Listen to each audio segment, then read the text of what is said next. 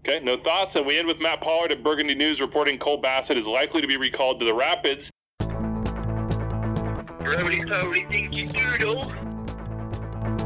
We were terrible. I'm still one. I love it. Tony lad, the sky's salmon again. Who paid for the nachos?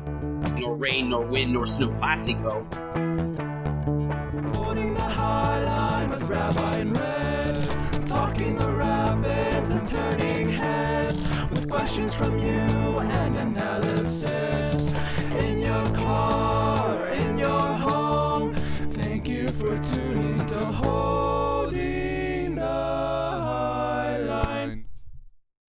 Happy Turkey Weekend, USMNT World Cup anxiety, Rapids fans. This is Holding the High Line with Rabbi and Red. My name is Matt Pollard, and I have not embezzled millions of dollars to buy an apartment in New York City for my cat.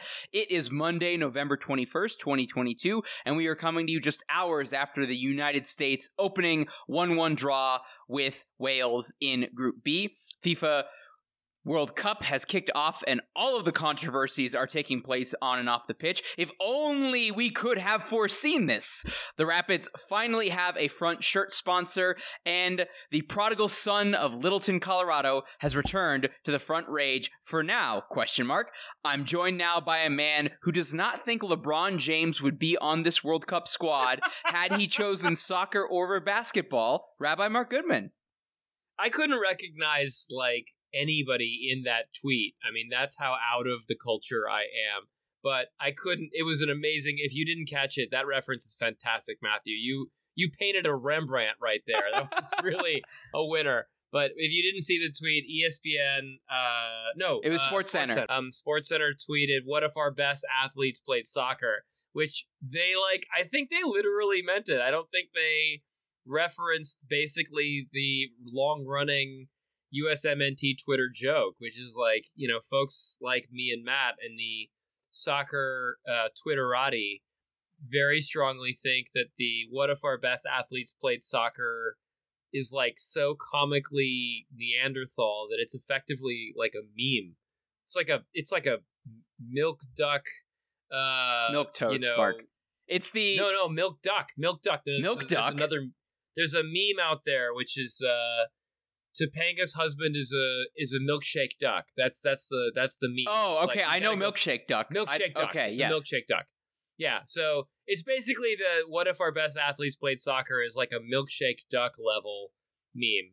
For those of you who don't catch that reference, you're gonna have to now Google two things at once. So, all right. Anyways, Um, but so to, to that point, Mark, just to uh, to give my, I don't know that we've formally discussed this, but so uh, a few quick things that I have to say about this. One, like the someone tweeting that is that like, tell me you're not, tell me you're a casual. I watch the USMNT at World Cups and at no other time without telling me you casually watch the USMNT and only during the World Cup. And the second thing that I have to say is just the absurdity of it, where I've seen these lineups and the shortest person, at least in I'll say recent memory, um, I wasn't on Twitter enough in 2010 to know what that starting 11 that they had usually, but I'll say 2014 and then through to now, most of those lineups have included Steph Curry, point guard or shooting guard for the Golden State Warriors in the NBA. He plays basketball for those of you who are listening to us but are not Nuggets fans and aware of Steph Curry. Um, and he's usually Mark the shortest person that you have in that lineup. Steph Curry is six foot three. The tallest non-goalkeeper at the 2014 World Cup was Jerome Boateng at six foot three. I just I, I don't understand you know, the NBA and the NFL completely understandably have emphasized height and strength, i.e., muscle mass buildup, over the course of the last several decades, and those just simply do not translate to soccer. LeBron James is what, 6'7, 6'8, probably 250 pounds. If that was a viable body shape and human being for soccer, I think we would see more guys who are 6 foot 8 and not scrawny goalkeepers or Axel Schuberg on first team rosters in MLS, in Europe, or at the World Cup as well. Where I do think there's an accurate point to be made there, Mark, in that we're capable of producing world class athletes that are capable of dominating their sport in the Olympics when it's international competition. The NBA is still overwhelmingly un American. League and then even some of the other international sports that we have. Uh, you know baseball i think has had very good prominence in south america central america um, the, Car- the caribbean and asia obviously. Um, basketball is now an international sport. You know hockey you could argue the canadians invented it and they just piggybacked off of us in terms of being close from a population to have a proper league growth and standpoint. But still like if you were to bet put you know together the the best possible usa lineup that would stack up against most other uh, most other nations in baseball. We dominate in basketball, obviously, and we're still very competitive in hockey, albeit we usually lose to Canada or sometimes Russia. And so I think where there's a or there's a productive conversation out of somebody tweeting something ignorantly about that and then just having the piss taken out of them by soccer Twitter is what if we put in the amount of resources into soccer like we do for basketball in terms of how ubiquitous basketball courts are, um, like we do with football, like we do with other sports. Hockey, I would say less so, though it's mostly regionalized to areas where that's a little bit more popular. But you know, Mark, you as a kid who, as someone who's worked in youth soccer, as someone who's had a kid come up through the ranks and everything, you know how fraud it is and how much of a closed, gatekeeping, expensive barrier to entries barrier to entry there is. And so if we did that a little bit better in the same way we do with other sports, one would think based on our population, our proclivity for sports and everything, that that would be a viable path towards producing world-class players that would actually be the LeBron James of soccer, though not necessarily LeBron James just switching from basketball to soccer. But I mean, I'll, I'll just I'll just add. Um, I think uh, the thing that I'm trying to lean away from, which is really difficult right now, is that um, the dialogue about soccer gets ginned up every four or eight years when Americans start paying attention to it, and it's really interesting.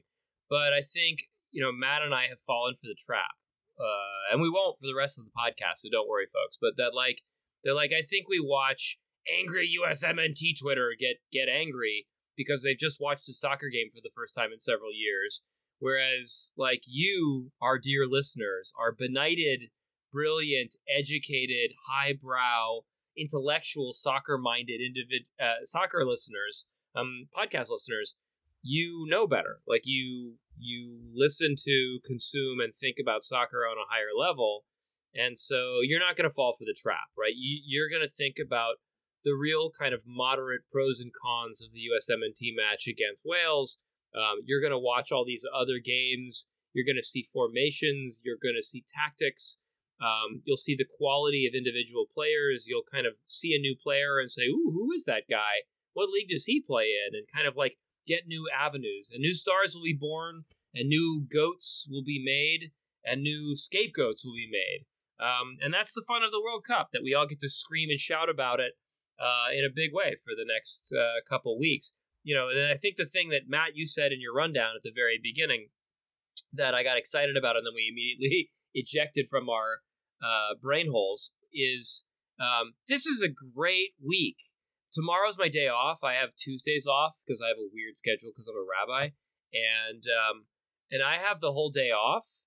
I am pretty much planning on waking up at five fifteen in the morning to catch at least most of Argentina versus um, Saudi Arabia. I I'm kind of leaving it up to you know my my brain to see whether it wants to get up at five or not. But um, and then I'm going to sit my butt in a chair and um, try to probably order delivery at some point and just watch soccer games until my eyeballs bleed. And it's the most wonderful time of the year, people. It's just fantastic. It's way better than getting a pumpkin spice latte or a um, a, uh, a wreath scented pine cone or a pine cone scented wreath or whatever cinnamon flavored you know uh, Christmas uh, wreaths and boo bobbles are going around these days. Like this is the best week. Absolutely, Mark. Um, so uh, let, us get into it, Rabbi. Earlier today, United States won, Wales won. Timothy Weah scoring in the 36th minute in a transition um, from set up by Christian Pulisic for the assist, and then uh, the 82nd minute goal from Wales came via Gareth Bale via a penalty that he drew off of Walker Zimmerman. Really a tale of two halves. The U.S. dominating possession, pinning Wales into their own half. They weren't able to do anything in transition. Gareth Bale was in Tim Ream's pocket mark. Um, for the better part of the first half, but the U.S. again had trouble breaking down a low block. And while they got the ball into good areas, while they got people into good positions into the box, lumping crosses in from Christian Pulisic that barely get by the first man most times was not a recipe for success. And I think unsurprisingly, the one sequence you had where Wales actually was like, oh, we got the ball back. Oh, we got transition. Oh, we can play in transition. Oh, crap, we've given the ball away. Oh, crap, Christian Pulisic has it, and Tim Weah has got one man to beat. They end up scoring. Um, and then you look into the second half, where I think for the U.S., the intensity dropped a little bit. Wales raised their game. Kiefer Moore, obviously a massive addition for them coming off the bench. Uh, Mark, I feel like I'm the one of the two of us to speak objectively about the wide players for um, uh, for Wales, as they are Dan James and Harry Wilson, two current Fulham players, and then Neco Williams, former Fulham, now current Nottingham Forest player as well. Um, in that Dan James did not do anything. Kiefer Moore did many good things. Um, and the U.S. did not match them in intensity. I did not like how late it took Berhalter to make substitutions. I think he could have changed some things to have them deal with that a little bit better. MMA as a midfield was, I think, dead by the 65th minute, understandably with McKennie coming off as he's still nursing a bit of an injury. And even when the U.S. was able to get in transition, just the decision making did not happen, or it was too slow, or the execution just was not there. Aaronson was great defensively. Aaronson was great in terms of his pressing. He had two really good chances in the box that were show of his energy, but anytime he got on the ball, he was a chicken with his head cut off. This was he was emblematic of his and the collective Leeds team that we have seen so far this season. But fundamentally, Mark, I think this game, once again, as it often can in World Cups, comes down to individuals. Great moment for Christian Pulisic, great moment for Timothy Weah, horrible moment for Walker Zimmerman giving up the penalty. Absolutely a pen for me. Yes, he gets the ball, but he goes through. Bale in order to get to it. I think it was a completely unnecessary foul. Um, Kellyn Acosta with probably the yellow card of the tournament so far, prevented Gareth Bale from potentially shooting at midfield with Tim with Matt Turner completely out of the box for a goal that I think we'd see on loop for a hundred years in the history of the World Cup. And Mark, I don't know if you've seen some of the quotes that have come out of the pressers from the media that are obviously there. Um, some possible discontent, or at the very least, um, uh, Gio Reyna saying that he's fit and he's available, and him not playing, and him saying that uh, Greg Berhalter doesn't need to explain that to him or to anybody else, and Berhalter saying that he wasn't sure about playing Reyna because he didn't think that he was fit. Rabbi, I've said so many things. Your thoughts? I mean, you had a million great thoughts, and and I agree with pretty much everything you said. I just want to highlight two things of, of the way I saw the game. The beautiful thing about soccer, Matt, is two people can watch the same game and have very different takes or equal takes that are um, not they, they overlap in the Venn diagram, but they're not repetitive, right? So I think the thing that I liked the most about the first half that we didn't really ach- achieve in the second half was we saw a lot of um, width in in the first half where the U.S. men's national team put two, sometimes three, even four players wide down the sides, combining and maybe, you know, force Wales to kind of like draw to the sidelines, stretching their midfield out. And then we'd hold a guy on the far side of, of the field to keep them honest, and then have one player kind of in the middle, like Tyler Adams would be there, or Yunus Musah would be there. Um, and and it would and and then if we could make a quick, clever one-two, then that player in the middle would sometimes be open, right? And I saw a lot of that in the first half where we really pulled Wales apart in ways that opened up the field that allowed us to maintain possession and penetrate. I really enjoyed that. In the second half, Wales did a better job of possessing the ball um, and not getting drawn to the sidelines by the U.S., and that meant that um, that tactic didn't work as well. The other thing that I saw a lot of that I really um, commend the U.S. team on uh, was that quick in transition play.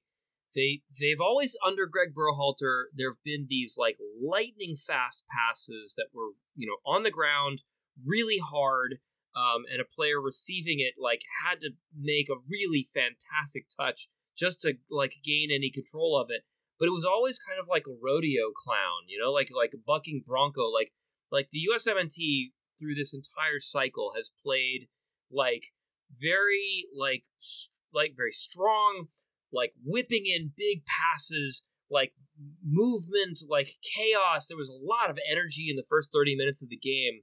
Um, but it always felt like they were like barely able to maintain possession on those crazy passes. Um, there was just so much intensity and people running, running, running to the ball and and like crashing through things, and it was just like like everything's pell mell, helter skelter. Um, but it never feels controlled, right? The the team that I was thinking of as I was watching this game and most of the the qualifying cycle was um, how much different this generally looks from like Manchester City, right? Manchester City whips in these precision passes between the lines that find the foot of the player and they settle it perfectly and continue on their way. And the USMNT never looks like that. The, the, the pass is always 10% harder hit, and the reception is always like 20% less controlled. So there's always like a bobble and some chaos, and then they've got to recover and like jam with it. But like all the guys, they're incredibly physical, incredibly athletic, and they turn it and they move it. Like it always feels like they're barely containing it. And then someone goes into a chaotic tackle and they like, you know, sombrero them or like, you know, whip it around and then they make a kind of a last minute emergency pass. Like it always feels like just barely under control. And there was a lot of that in the first half that like led to some excitement. But in the second half, a lot of that just wasn't controlled and it just kind of was chaotic. Um, that's going to work against Iran because Iran's not going to make the play and we're going to score on them a couple times. I don't think that's going to work very well against England on Friday. We'll get to England later on, but like, you know, there's just there's there's a lot of athleticism and high intensity. There's a lot of aggressiveness with this team.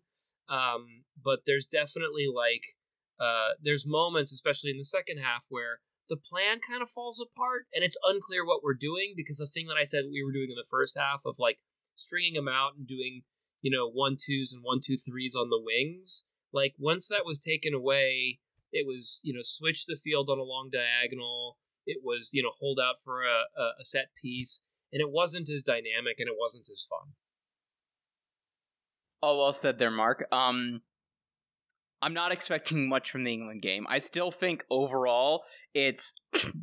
Uh, it, it, I think it got showed pretty easily in the game earlier today, Mark. Uh, England six, Iran two. That Iran probably is going to lose all three of their games. So this game, I think, so this ultimately comes down to can one team get a shock result against England? And if not, what happens between the collective goal difference between how well you can blow out Iran and then how well you can not blow out, get blown out by, or limit the damage from England? And I think the. or work a draw if you can work a draw against England you're probably through Yes, and so I think that ultimately comes down to do I like the US's collective ability to play in transition when they know they're in an underdog moment and can rise to the occasion, or do I like Gareth Bale in general more? And based on the one thing that I've thought about, Mark, I can't remember who I said this to or, or if I wrote this somewhere, but um, I feel like the longer the tournament goes on, Gareth Bale is going to work himself in, but he's not fit. He clearly showed that with LAFC. Um, he played five months, five minutes in the entire month of October for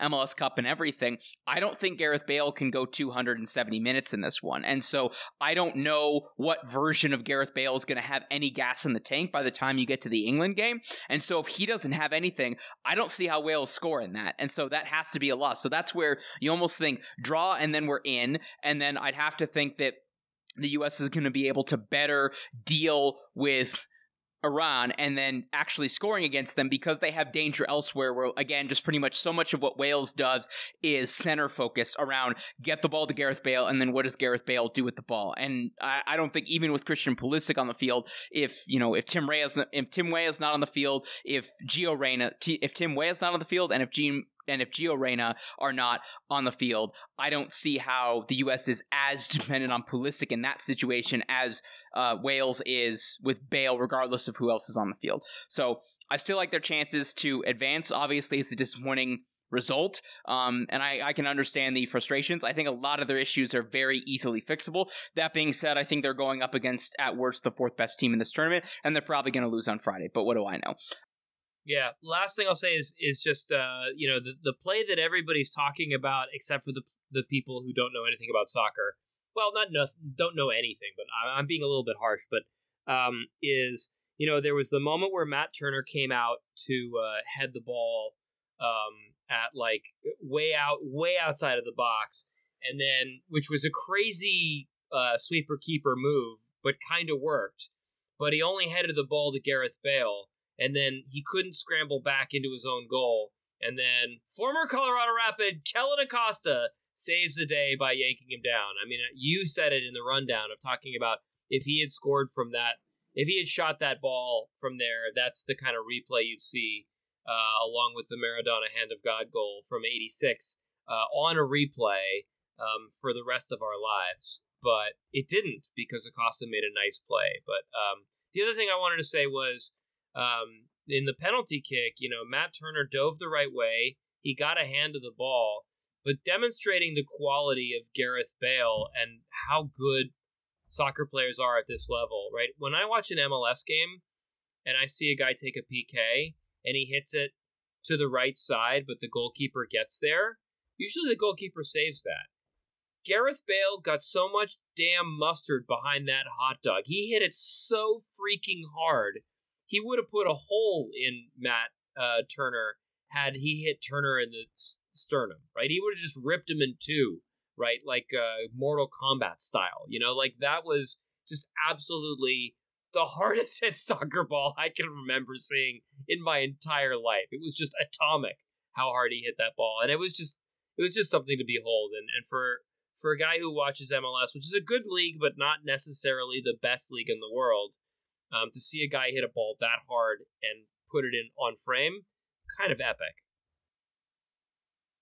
All right, uh, Mark, let's move on. Um, since last we podcasted, a lot of Rapids press releases have been uh, posted. So many press releases. Um, we'll start in chronological order. First of all, we got the um, news on the club's year end roster decisions. This included finding out, uh, confirming some players that were on contracts already for 2023 and then which team options they chose to exercise and non exercise not exercise um so first of all, the contract options that the Rapids picked up were for Diego Rubio, Michael Barrios, uh, Ali Larraz, Abubakar Keita, Anthony Markanich, and goalkeeper Abraham Rodriguez. Uh, the club ultimately chose to decline options for Philip Mayaka, the Generation Adidas player, Michael Edwards, and then Steven Beitashour.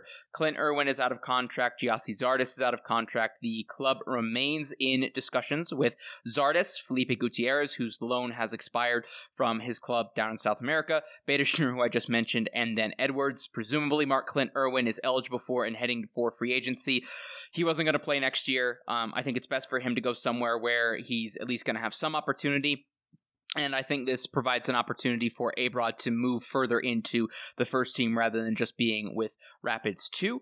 Um, and so the roster as it stands right now are as follows. There are 22 players under contract. Uh, Lalas Abubakar, Bryan Acosta, Max, Sebastian Anderson, Barrios, Galvan, Keita, Larraz, Lewis, Markanich, Nicholson, Price, Priso, Rodriguez, Rosenberry, Rubio, Torre, Viacia, Warner, Wilson, Yapi, and Yarbrough. So, um, Mark, I, I think the decisions that were made on bringing the players back who were brought back, I think were pretty self-explanatory. Um, I imagine the situation with Steven Beitashour is maybe the club thinking, you know, hey, if we could save 25k, I don't think anybody else is going to want you. And then maybe there was also um, he was on the last year of his deal, so maybe he's thinking, hey, I've played really well. I'm okay with being in a Drew Moor situation in 2024 if you want to keep having me, rather than just picking up the option can we negotiate a more reasonable valuation but then also add on maybe a team option for next year? I'm a little confused about mike edwards because i thought he was really good for rapids too and he was great in the playoffs for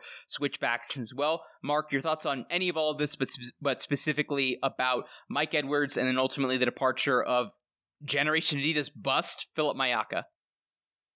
Yeah there's no doubt that both mayaka and ironically, uh, his Clemson teammate uh, Kimarni Smith, who played for DC United, they both got released, and um, rarely have I seen two integral players for an NCAA championship team who flatlined so hard in Major League Soccer simultaneously. You know, the same year.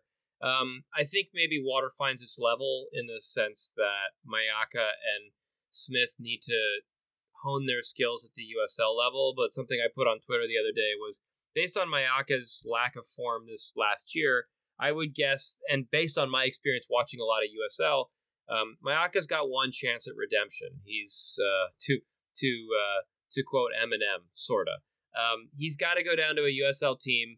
He's got to um, get signed up, get penciled into the starting lineup, play regularly, and play pretty well, or he's done. I mean, that's the interesting thing about these players at the very back end of MLS rosters. I think some people think that these guys will just drop down a level and be fine. A lot of these guys drop down a level and they're not good enough at the USL level because they've been, you know, gathering dust in Major League Soccer and they they go down to USL and they think that they're really great and that they're going to be fine. And USL is a really tough league. Um, it is very similar to the drop from Premiership to Championship or Championship to League One, and that like they're very physical. People are really you know dog eat dog trying to get through each other to the next league. So that's my take on Mayaka. Um, the other sense about about basically all the players who are unsigned or kind of like out of contract, but the team is negotiating. There's a certain amount, I think, every year, and I don't know that I spend a lot of time thinking about this in the past years. Um, of listen, we've only got 20 slots on the senior roster. Um, we need to clear out 15 of them. We, we need to we need to only we need to clear out five spots or six spots or seven spots so that if we want to upgrade, if we want to go abroad, if we want to bring in a, a, a, couple of really exciting, talented players or make some trades, that we have room for those guys. Um, some some to some degree that means that there's always some guys on the Rapids roster like Steven Beitashour, maybe like Gyasi Zardes, um, and maybe even Michael Edwards, who are kind of like held at arm's length, which is basically like we're not, you know, get getting rid of you. We're just saying like you know maybe we'll bring in some other guys, and if there's still room on this roster, you could come along too, right? Um, so there might be a little bit of that. Clint Irwin is not that. You said that very well, Matt, which is uh, Clint Irwin is always kind of a backup goalkeeper um, who's happy to be a backup goalkeeper who maybe if the team thinks that they can you know do better like Abe Rodriguez, maybe they will. So um, that's an interesting question. Um, there's definitely a lot of pieces left aside, which leave some questions about what the team wants to do in the coming year. I was interested to see that Michael Barrios seems to be coming back. Um, you know, I, I think that in what capacity, I don't know. He had a very interesting role this year as kind of like a flex player, right? He was he started about half the games and came on as a sub in about half the games. The question for a 31 year old Michael Barrios is is that going to continue? And another question for Michael Barrios is what are we going to sign him? What's his contract going to be next year? Um, did he get did he get extended? they they bought his his option. Yeah, he just had a team option for, yeah. for this year, Mark. Which implies that he's going to stay on at the price that he was at roughly last year, which was six hundred eighty thousand dollars, which is a lot of money. So I guess you know that's that that solves that problem. But that's that's an interesting move also because it says that this team really does value Michael Barrios because that's not cheap. You know, he's one of the more expensive players in the roster. So um, we'll see, um, and we'll see what they do with uh, Gyasi Zardes. I, I feel like Maybe they want to negotiate him down a little bit um, and use him as a super sub, ideally. Or maybe they really think that he's, you know, part of the plan for the next coming year because he spells David, uh, David, Diego Rubio, and, and he allows Diego Rubio to roam in pockets or, or twin with him in a nice way. I don't know. It's interesting to see. we we've got a lot of unanswered questions. All good, all good points there, Mark. Uh, just a few things that I want to bring up. Um, the club, as I mentioned earlier, is discussing or at least has some interest in retaining Felipe Gutierrez. Obviously, that would require a transfer fee or potentially another loan from Universidad Católica.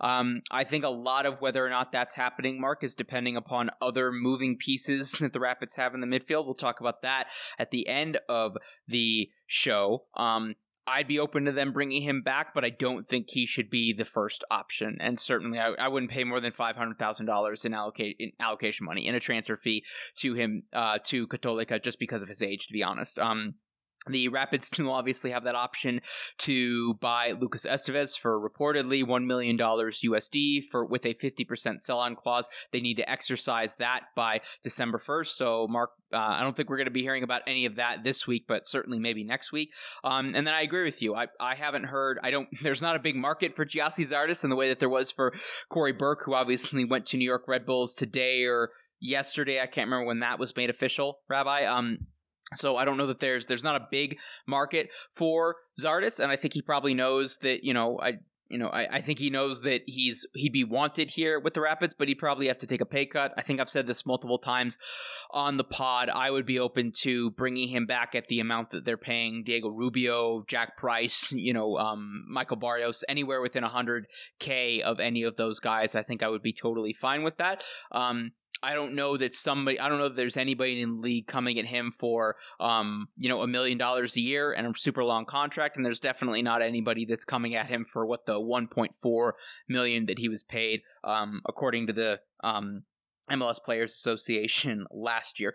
Let's move on, Rabbi. The MLS expansion draft came and went. Colorado Rapids protected a bunch of players. They left a few players unprotected, and ultimately, no Rapids player was taken in that. Um, Mark, I, I did. I'll be honest. I completely forgot about it. I was in the midst of cooking dinner. Stuff took a little bit longer that night, and I was like, "Oh crap! What did I miss? Did something happen?" And I looked at the list that St. Louis picked up, and other than the guy from FC Cincinnati, I'm like, "I've never heard of these players. Are they any good?" Oh wait, they're trading some for allocation money. Oh, they're pulling a Charlotte. They're pulling an FC Cincinnati. They're pulling an Austin. They're pulling a Miami. Okay, I'm done here. So no Rapids player was taken. Mark, we don't need to talk about what this means from a St. Louis standpoint. We are not a St. Louis City podcast, but Here's the list of players who were ultimately left unprotected. Clint Irwin, I think, is redundant from what we mentioned earlier. Defenders, Beitashour, Esteves, Markanich, Drew Moor, who's retired, um, and Danny Wilson. Midfielders, Gutierrez, Mayaka, Collen Warner. Um, one of those is not coming back with the Rapids. One of them they St. Louis would have to negotiate another fee. If you want Collen Warner, you can have Collen Warner. And the only forward was Gyasi Zardes. Based on my understanding of the roster rules and regulations, Mark, the only thing that would really happen there is there's a clause in the CBA that the team that a MLS free agent played most recently for can negotiate a higher contract percentage raise compared to their last salary than any other team, realistically. So it's effectively the MLS equivalent of the bird rights for the NBA fans listening. So, um, there was really no point in selecting him. But so, Mark, we talked about this a little bit. Of is there a little game theory that Pádraig Smith would have gone with um, in terms of leaving players protected or unprotected? Um, did you see any of that? Were you upset by any certain players being protected or unprotected? And also, um, you know, just your thoughts on that. Yeah, I mean, I think Esteves and Wilson being left unprotected were both game theory, which was, and I think you called Matt, if I'm not mistaken, when we previewed this a couple months ago you thought Lucas Esteves would be left un, un uh, unpicked. Um, yeah, I mean, basically, Wilson has a lot of value. I think he's a really you know good, solid player for the Rapids.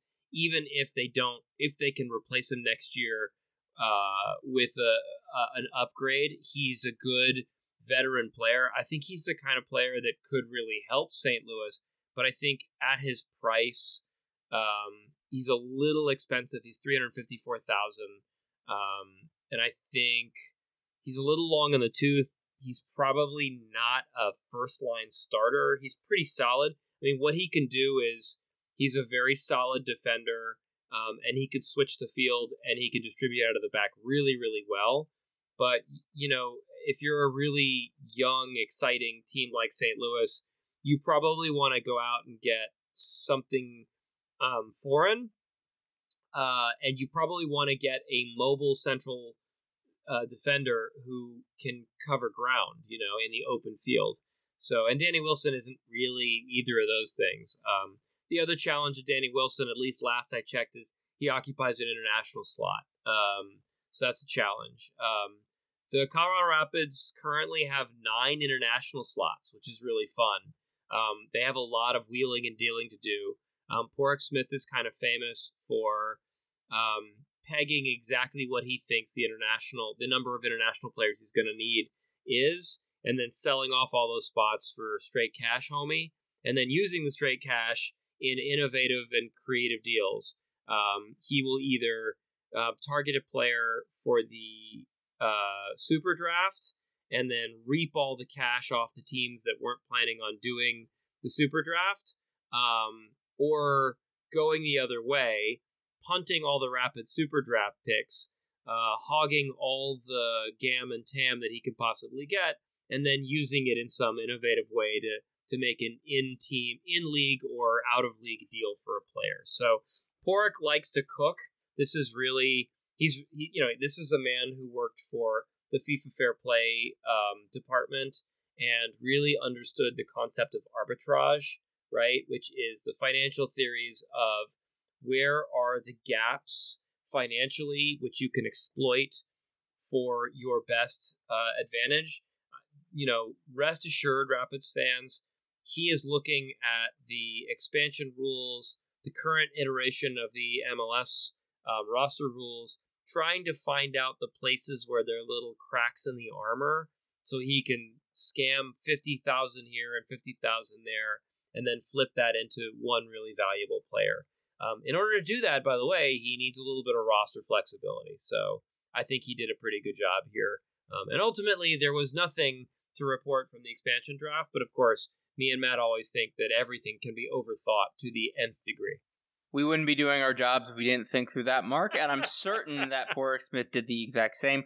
Moving on, Mark, this would have been, what, a week ago now today, um, if we're believing it, it was effectively official Sunday morning. Um, the Colorado Rapids, Mark, officially have a shirt sponsor for the first time Woo! since Transamerica in 20- 18 2019 question mark um, and it is uc health uh, university of colorado health um, mark i'm looking at a photo here of Darren Yapi max and Diego Rubio with the new printing that we have on it it is in the rapids blue which uh, contrasts well with the burgundy obviously um, it's not an over bearing logo. It is not a it's not a shirt sponsor whose uh, iron on logo completely ruins the jersey, like that Chevy logo that was just smeared over the Man United crest and looked absolutely horrible. So feels good about that. Rabbi, you were at the press conference that you had with Pádraig Smith and then um, some representation from UC Health as well. What can you say? What does this mean in terms of, you know, the club and everything? And I know UC Health and the Rapids have had a bit of a relationship with some of the medical stuff they're doing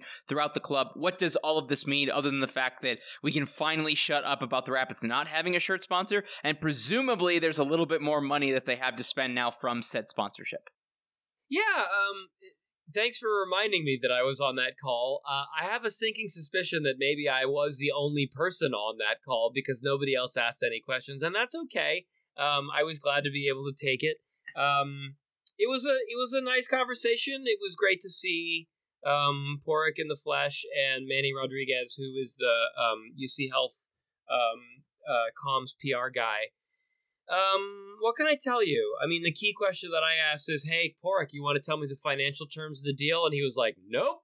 Um, he didn't say it that way, but um, yeah, I mean, uh, they were both. Uh, so I think one of the things that uh, Mr. Rodriguez pointed out from UC Health was this wasn't so much a sign on the dotted line financial, you know, promotional deal so much as this was kind of like a promotion from uh, from the lower leagues, right? This is a uh, organization that had been in relationship with the Rapids and wanted to kind of grow and expand their relationship. Um, I, I kind of liked, uh, you know, maybe I fell hook, line, and sinker for the corporate speak, Matt, but I kind of liked it anyways, which was UC Health and the Rapids were very much identifying that they liked each other's brand a lot, right? UC Health saw that putting their brand on kids who run around um, on academy teams, on young, healthy people doing young, healthy, athletic things is really the kind of thing they want to promote, right? They want to promote young people moving, healthy lifestyles, the outdoor lifestyle in Colorado. And the Colorado Rapids fell into that brand perfectly for them. Um, the Rapids with UC Health felt the same way about kind of like physical therapy and training. Um, clearly, you know, having a name brand Colorado large scale organization behind them felt good for Pádraig. um, and the team, and I think that they were very proud that they landed a, a corporate sponsor. I joked on Twitter. I hope they got their first payment, um, you know, kind of uh, up front and a significant amount of money.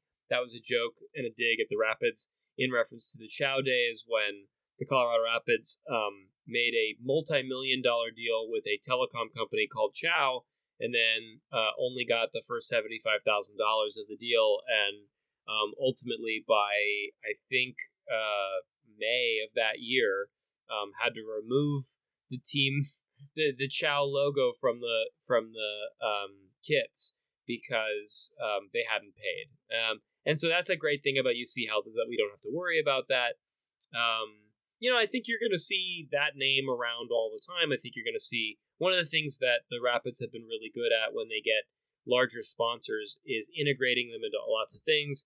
You'll see them in the broadcast. You'll see them in the parking lot uh, at the tailgate. You'll see their logo um, all around the stadium, um, and lots of free giveaways and stuff like that. It'll be it, it, There's it's a it's more or less a win win win. Um, I only wish we knew how much financially it would help the the Rapids on the balance sheet, but you know that's it's understandable they didn't contribute that. So I, I I thought it was it was a solid press conference. I think I don't think there's anybody in the world in Rapids land who isn't happy about this, except for maybe the folks who were hoping that it was going to be a cannabis sponsor, a local brewery, or um, the tree farm out on uh, I twenty five.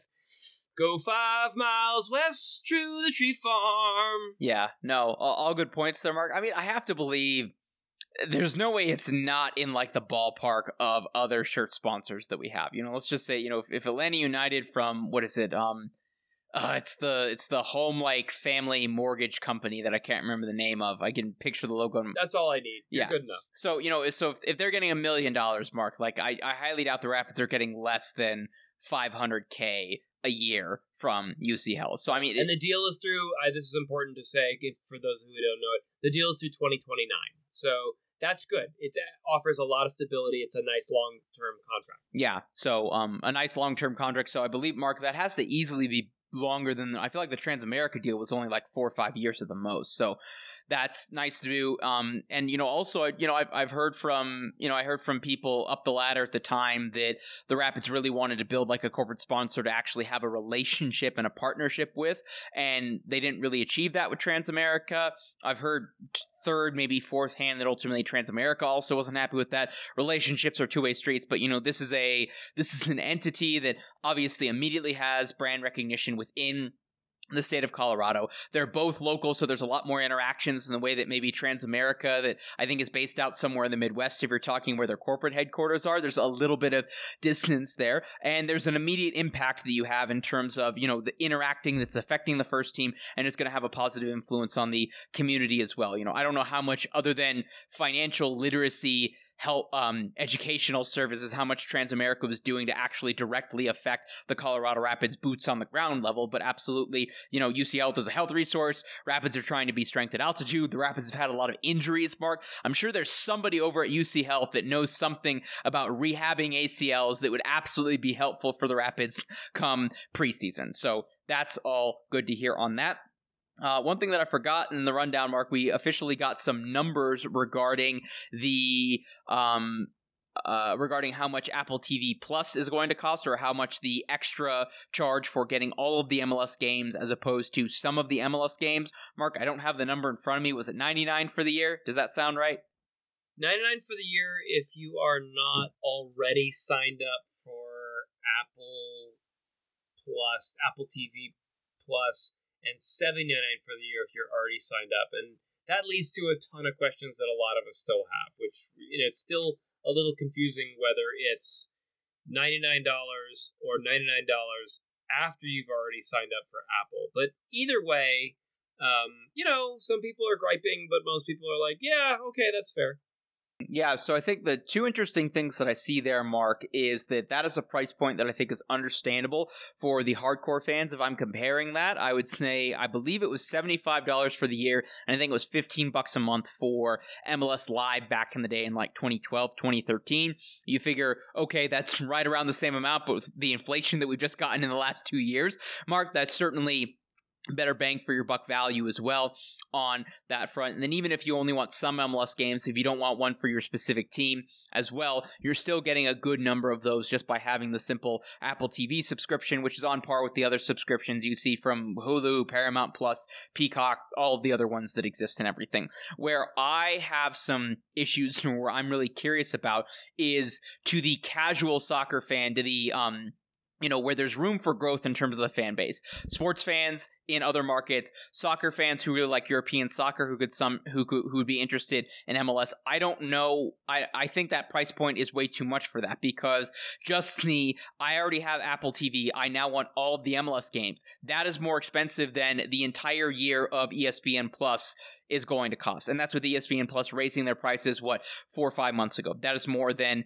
Paramount Plus that you would get if you want Champions League as well. That is, so I just, I, I don't, I look at that price point and say, I get that. And what do I get? Just all of the other MLS games. I'm not super interested in that when you just look at the barrier to entry for pretty much all the other leagues and sports that you would want, really outside of if you're a cord cutter who watches the Premier League because then like you need a cable subscription and then if you don't yeah and then maybe the cable subscription comes with Peacock maybe you need Peacock you know that that's the one that's a little bit more complicated. I just I don't know how the casual sports fan Mark who I, I don't know how the casual Rapids fan who's an Arsenal fan or whatever um you know, pays for MLB TV to watch all of the out of market Rockies games or something like that. I don't know how someone says, "Oh, you mean I get the Bundesliga, I get La Liga um, for on ESPN Plus. I get a bunch of other stuff on ESPN Plus for 50 bucks a year. Um, if I want to watch uh, Serie A, you know, another 60 bucks a year on Paramount, I get Serie A and I get Champions League.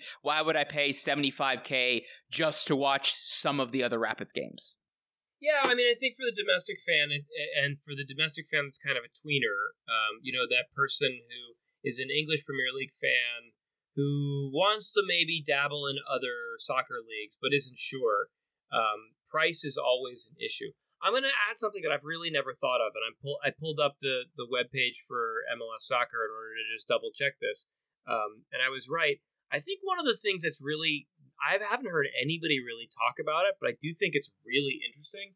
You know, you can't get an English Premier League subscription um, in two countries on the same service. Meaning, if you live in Mexico half the year and you live in the U.S. half the year, or if you know if you have a friend in Mexico, you are watching English Premier League games on two completely different services.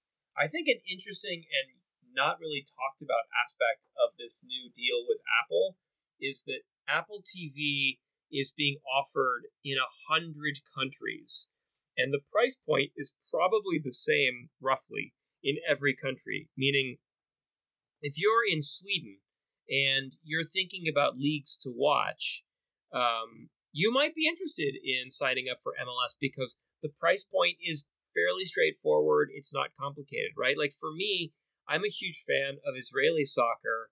There's no easy or simple way to watch Israeli soccer. It's basically unpurchasable um, unless you want to pay through the nose. I believe it's like $40 a month um, to watch Israeli soccer in America, which is just ridiculous for a, a mediocre league. But the fact that you've got a fairly reasonable price to watch some fairly good soccer players, I mean, add to that the fact that Gareth Bale is going to be in the league next year. You've got a couple other players, and of course, there is um, uh, the rumor again that Lionel Messi is probably interested in coming to Inter Miami. I mean, that's really going to drive a lot of of interest uh, abroad, and so that's that's pretty good. I think the other thing that um, we're all kind of holding our breath on is the production values of the pregame and postgame show. Um, you know, we've always been treated like, um, you know, uh, orphan stepchildren um, compared to like these fancy Sunday morning NFL wraparound shows that you can watch and you can sit on your couch all day long ordering pizza from the local pizza place um, and and binging throwball. Um, and MLS has always been well, you could do that, but you'd have to have three different packages, change the channel multiple times, and you probably don't have a very good commentary show to sit through to kind of prep you on all that stuff. Um, those are some aspects of this deal that I really like. Of course, the last thing we're kind of waiting on that we will be waiting on for the next month or two is who they've signed up to be the commentary team, who they've signed up to be the pregame and postgame show folks. Um, and the last piece of news that dropped uh, today, which I don't think was a surprise because he kind of already hinted that, was that Richard Fleming officially confirmed that MLS has not uh, engaged him for the next coming year. So he will be doing something else next year. We wish Richard well professionally in his next iteration. I have no doubts that the man will find something really meaningful. I think for us Rapids fans, we're all nervous to think about who's going to sit in the booth and call our games. The plan from uh, Apple was that they're going to rotate their their broadcast teams. They're going to mix and match um, twelve different teams, and then they're going to rotate those people around the league. So we may hear some familiar voices that we Rapids fans have heard uh, calling uh, opposing games for the last years, or working for Fox, or working for um, ESPN. We may hear some new voices. Some of those might be great and really fun to listen to. Some may be babes in the woods saying moronic things that uh, really frustrate me and Matt because we're like, Dumkov, we already knew that, or that's actually not correct. Um, but we'll bear with it, and hopefully, you know, things will suss themselves out, and we'll we'll end up with a pretty good service with Apple. You know, I think for the folks who last thing I'll say is, I think for the folks who listen to this show, um, I am f- confident that Apple will be an upgrade over what we've had in the past overall, and that you are probably going to pay for the full thing. I think the question that Matt is really asking is is this going to grow the league? Um, and I have faith that over time the league will continue to very slowly grow. Because remember, Matt, in addition to this, the people who don't pay for Apple TV are going to get a few free games a year, and maybe they'll click the button and, and give it a try. You know, it should be it should be a good uh, a good thing. Yeah, just one thing that I want to point out, Mark. Um, I do know I've heard from a couple season ticket holders that prices generally post pandemic, so we'll say 2021 to to this year to next year, season tickets have increased a little bit. How much of that is inflation? How much of that is just generally the fact that season tickets rarely go down in cost? I think is a good question. But I know there's been one question that's come that came out of this when we initially heard that season ticket holders would have this comped already and i think there's a question of would the league would teams effectively be baking that into the price you know were, were the rapids already going to raise season ticket prices on average by about a hundred dollars so that effectively you were paying for this even though it's oh i you know i renew my season tickets and then i get apple tv plus and all the mls stuff for free I think is a valid question. I know prices have gone up a little bit, and so I'm wondering if that was included in the calculus when the Rapids sent that information out, you know, a couple months ago when whenever it was, it was time for renewal. But what do I know? Um, Mark, let's come on to the last thing. Um, we've officially found out. Rabbi, I don't know how I've done this, but somehow in the matter of like six months, I've beaten Tom Bogert to two scoops that are Rapids related and Rapids related in Europe. So I don't know. Well done, sir. I, I don't know about that. Um, you know, I Tom's great. I like Tom. He's a good person. But um, so Mark. In any case, we found out uh, Cole Bassett has officially been recalled from his loan to Fortuna Sittard.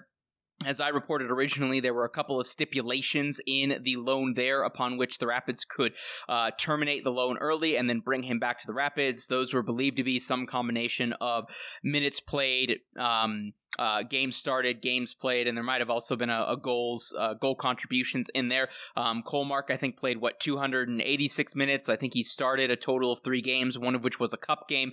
That's where he got his only goal or his only goal contribution for Fortuna, um, and it didn't really work out. Um, I spoke with him earlier today at halftime at the DNVR bar uh, during the Wales USMNT game. Um, I think overall he was disappointed, Mark. I think obviously he gets brought in you know, he has two, three days training. The next game happens. He's not yet in the lineup. Uh, Fortuna loses that game. That's their third loss in a row. And then the manager who really wanted him is sacked, and the new manager comes in and doesn't really want him. Um, I think there's more going on there in terms of why that ended up not working out. That's soccer. Sometimes it happens. Um, I think Cole tried to find a way to be level headed and professional about it. Um, and, you know, ultimately there were lessons learned in that. And I think he's, he's a better person and I think he'll be a better professional having gone through his little, you know, Dutch, you know, year abroad.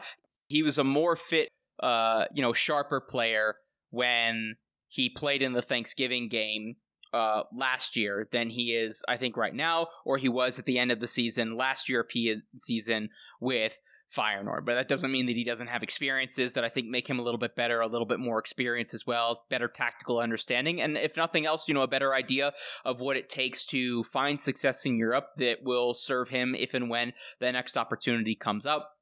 Um, you know, I think he kind of alluded to Mark that there might be some that he that he'd be open to going back to Europe. Um, I think if he's back with Colorado, I think he'd be fully committed. Obviously, he loves the club. He's the home. He's a homegrown and everything.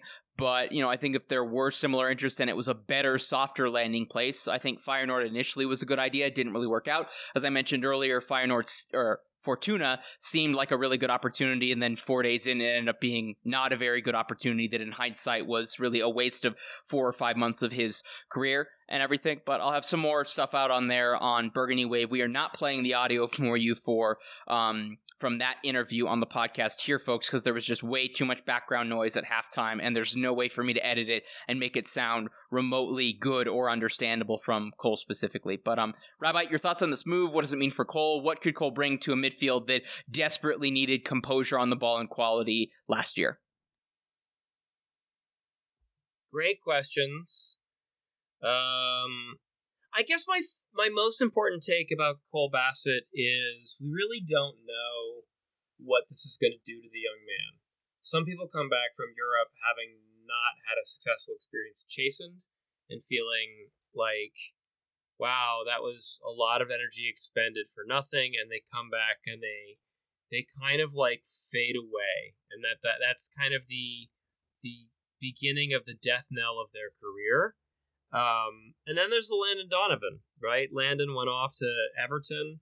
Uh, it went okay. Uh, it didn't come off great. Uh, and he came right back to the United States and he did great things. You know, he went right back to being one of the best players um, in the world in Major League Soccer. He used it as, as fuel and as fire.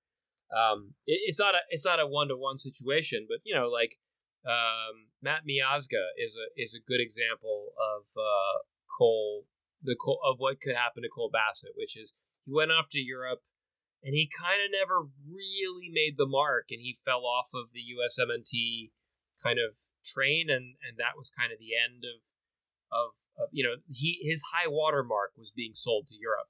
Um, so there are really big questions about what Cole Bassett is going to do next year with this. Um, I do definitely think that Feyenoord um, uh, is only holding on to him in name only. I don't think there's any expectation that at the end of his one more year of being loaned, um, that Feyenoord is eventually going to hang on to him. Um, I think he's basically back with the Colorado Rapids for the duration. Um, and I hope that he he he progresses. Um, you know, I feel like his progress his progress was likely flat for the last year. He didn't likely learn any new tricks because of how unstable his loan time was or how little time he got with the senior team in Feyenoord. Um, that means he comes back to the Rapids without a whole lot of progress in hand. He's got a lot of work ahead of him, um, and I think his his desire is a big question of that. You know, the biggest challenge with um, Cole Bassett is he has a couple of dimensions as a number eight or a number 10, but he's missing a few of the pieces to be a fully rounded out player. Um, you know, the ability to kind of like go both ways and defend. Um, you know, his, his, his, uh, really, his, his, his really accurate passing, um, is, has always been like a step behind other elite players, but I think his, kind of dribbling and mobility, his uh, ability to appear in the box as a kind of a late arriving striker type option has always been top notch. Um, so he's got a few tricks and tra- uh, tricks and skills still to pick up, um, and that's going to be the definition, the determination of whether he is a, a critical uh, top notch player for the Colorado Rapids next year, or whether he's just a guy we brought back on loan and feel obligated to slot into the to the roster. So it's a lot of questions there. Um, I'm really a little nervous about it, um, but hopeful, I guess. I mean, if nothing else, Mark, I think he brings a lot of quality and I think mobility to the midfield was desperately needing. You know, if you're talking about a, Oh, he's an upgrade on Max. That's that's like the most important thing. But Max wasn't starting, so that's a problem. yeah, okay, but Mark, if I told you right now, the, let's say let's let's keep it simple. Rapids resign Gyasi Zardes, and the plan for the three man midfield is Rubio at the ten, Bassett at the eight, and Price at the six. And then um, I don't want to make a decision about Felipe Gutierrez yet, but let's say it's let's say it's Ali Larraz and Priso as the first two guys off the bench. Like, is that not an immediate upgrade over the state of the midfield that we had March of last of this year?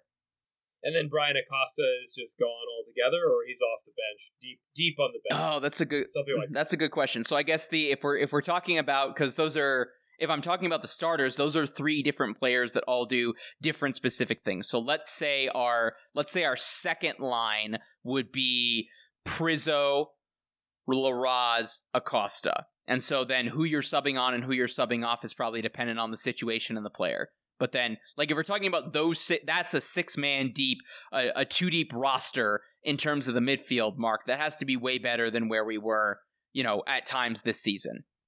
It's pretty good. I mean, I think you know with Bassett, the, there's a, there's some question for me about whether the Rapids are best in a four three three with him kind of at that eight position, or whether they don't need to monkey around. I've been doing player reviews. I'm on to defensive midfielders right now. I'm going very slowly um, because there's a lot of things to think about, and also there's a lot of other good soccer on to watch. But I think one of the things that I've been thinking about is early in the season, the Rapids because they had lost Kellyn Acosta, they didn't have a lot of really good midfield options. And so effectively they went to something like a 4 4 2 or a 3 4 3, um, in which there were only two central midfielders. And they did that because they didn't have three central midfielders. And I kind of wonder whether the Rapids wouldn't look better with Cole Bassett learning how to become a wide midfielder. I think that might be fun, like a kind of a ball controlly um, uh, uh, you know, a slower footed, um, uh, a wide uh, attacker uh, might be a, an option for the Rapids. So I don't know. I, I, I think we're still trying to figure out um, how best to win soccer games with Cole Bassett on the field. Last thing that we have to talk about, Mark, is the England game. Looking ahead to that, um, Rabbi, what do we see in this match? I know we talked about a little bit earlier, but I have to think Gio Reyna has some involvement, regardless of the quotes that came out from him and Triple G um, in the aftermath of the game against Wales. Um, a match that we think you know matches up a little bit better in terms of what the U.S. tries to do well. Effectively, a free hit if we're talking about just trying to finish second in the group.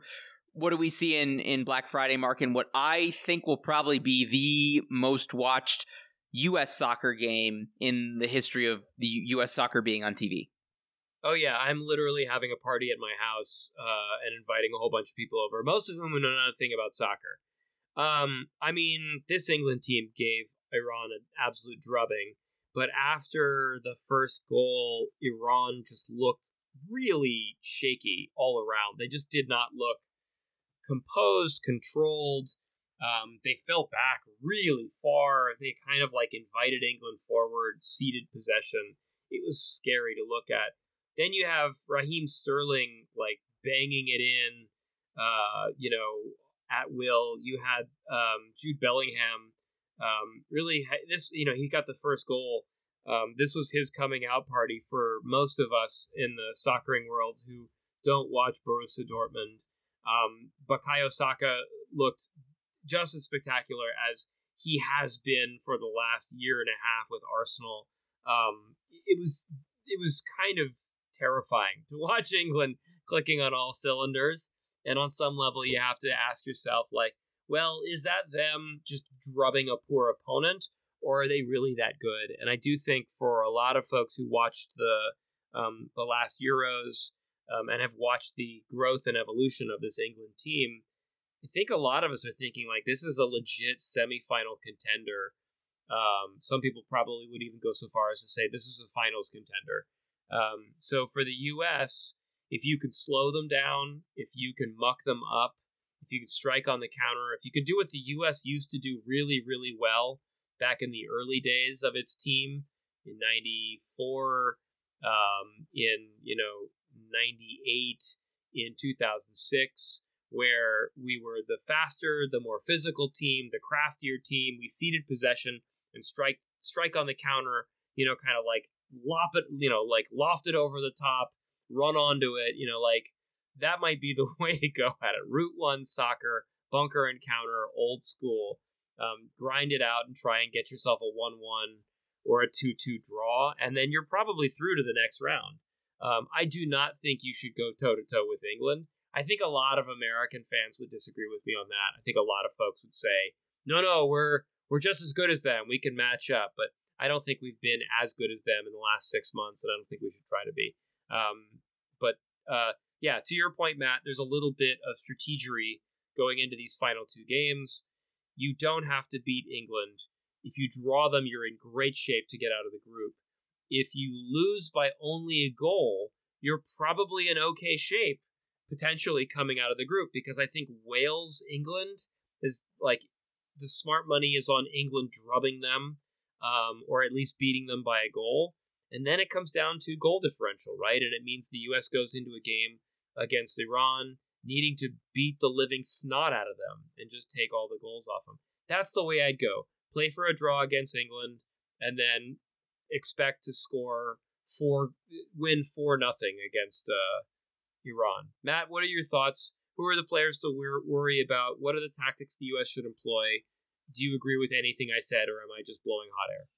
Um, you're in the uh, you're in the right ballpark. Um, I'm worried about Bukayo Saka. Obviously, um, Marcus Rashford and uh, Marcus Rashford, or no, Raheem Sterling, excuse me, Raheem Sterling and Harry Kane, obviously, because Kane didn't get a goal, and I think he's probably looking at thinking this is a really good chance for him to win the Golden Boot at the World Cup. So I'm worried about them in terms of key players for the United States. I think I'm, I'm curious to see how Berhalter lines up the midfield because do you have do you put do you start Brenden Aaronson because he's the most mobile and he's going to be the best guy in terms of pressing England?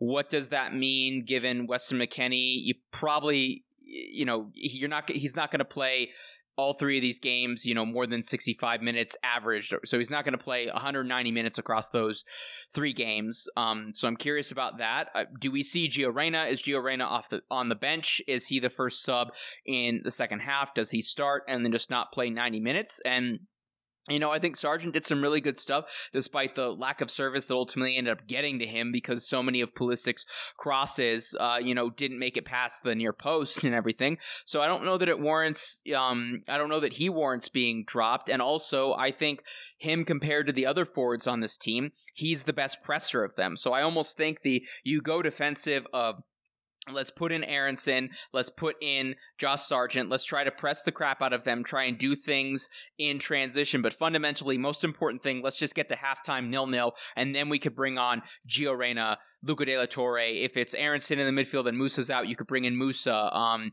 you know, it, uh, potentially Weah would be available off the bench to then really try and go for it in transition. And the longer this game goes nil nil, the more the pressure ratchets up on England. So.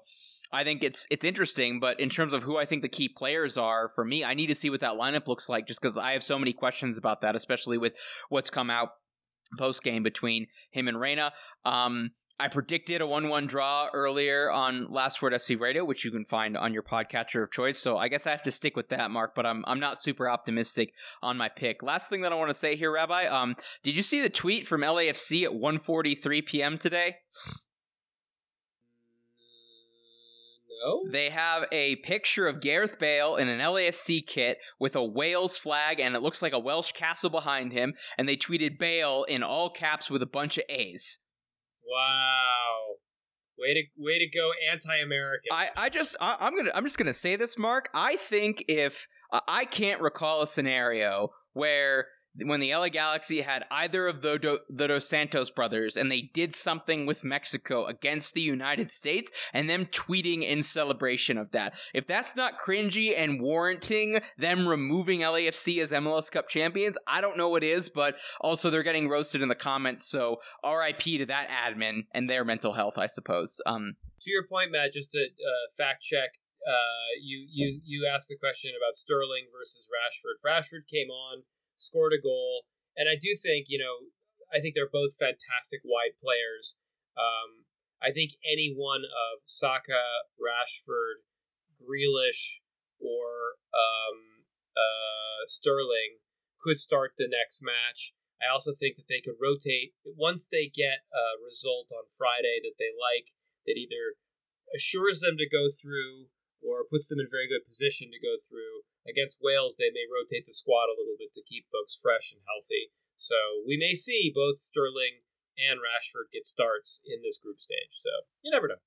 But yeah, I, I do think your points about Gio Reyna, that's the real talk that everybody is busting out on the Twitter machine. Um, you know, that, that, that Gio Reyna should have been brought on instead of Jordan Morris. You know, as an MLS stand myself, I really like Jordan Morris. I think the, he brings speed and verticality. I think he dives through the back line in a very different way than Gio Reyna does. Um, I, I don't necessarily think it was a better decision to bring on Morris. I just thought it was a different decision. It brings a different dynamic, and all the players on this team belong there. They all can do really good things. And I think to your point before, um, you know, the one player that we kind of need a little bit more precision, a little bit more quality, a little bit more carefulness is Christian Pulisic. But for those of us who are fans and have been watching the USMNT um, for the last six, eight months, watching Christian Pulisic not quite be as good as we'd hoped we, he'd be is something that we all have witnessed a lot of. So, you know, he we hope he pulls it together. I don't think he's getting dropped from the team sheet, um, but I definitely think as goes Christian Pulisic, so goes the USMNT in this final game, or in the next, sorry, in the second game, in the final game too. But let's not get ahead of ourselves. Folks, we are sponsored by Icarus FC and Roughneck Scarves. Icarus has some nice stuff on offer for this uh, World Cup.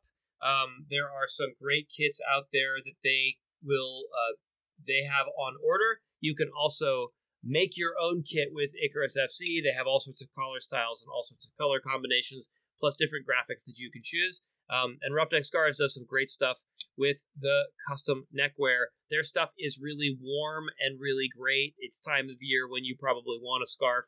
Um, the last three days in Pittsburgh, it has been um, between uh, 20 and 30 degrees. I saw that in Colorado, Matt, it got down all the way to a low of 10 a few days ago. You guys are grinding it out in the cold. You know what make you feel better? A scarf. So head on over to Roughneck Scarves and take care of it. Matt, tell them to hit how to hit us on the socials, on the email, how to read our written comment and uh, our written content, including my new article, which should drop later this week on reviewing the positions for the Colorado Rapids at defensive midfield um, and how to reach us on Twitter. Yeah, listeners, follow us collectively on Twitter at soccer underscore rabbi, at LWS Matt Pollard, and at Rapids 96 Podcast. Check out all of our written content collectively at Pittsburgh Soccer Now, Last Word on Sports, the Burgundy Wave, and our Substack, holding the holdingthehighline.substack.com. Go there, and you can also pay to become a subscribing Highliner to support financially what we do here at HTHL. Five bucks a month or 42 bucks for the year. Mark, we're officially rolling over. Buying a subscription now gets it to you for 2023, right?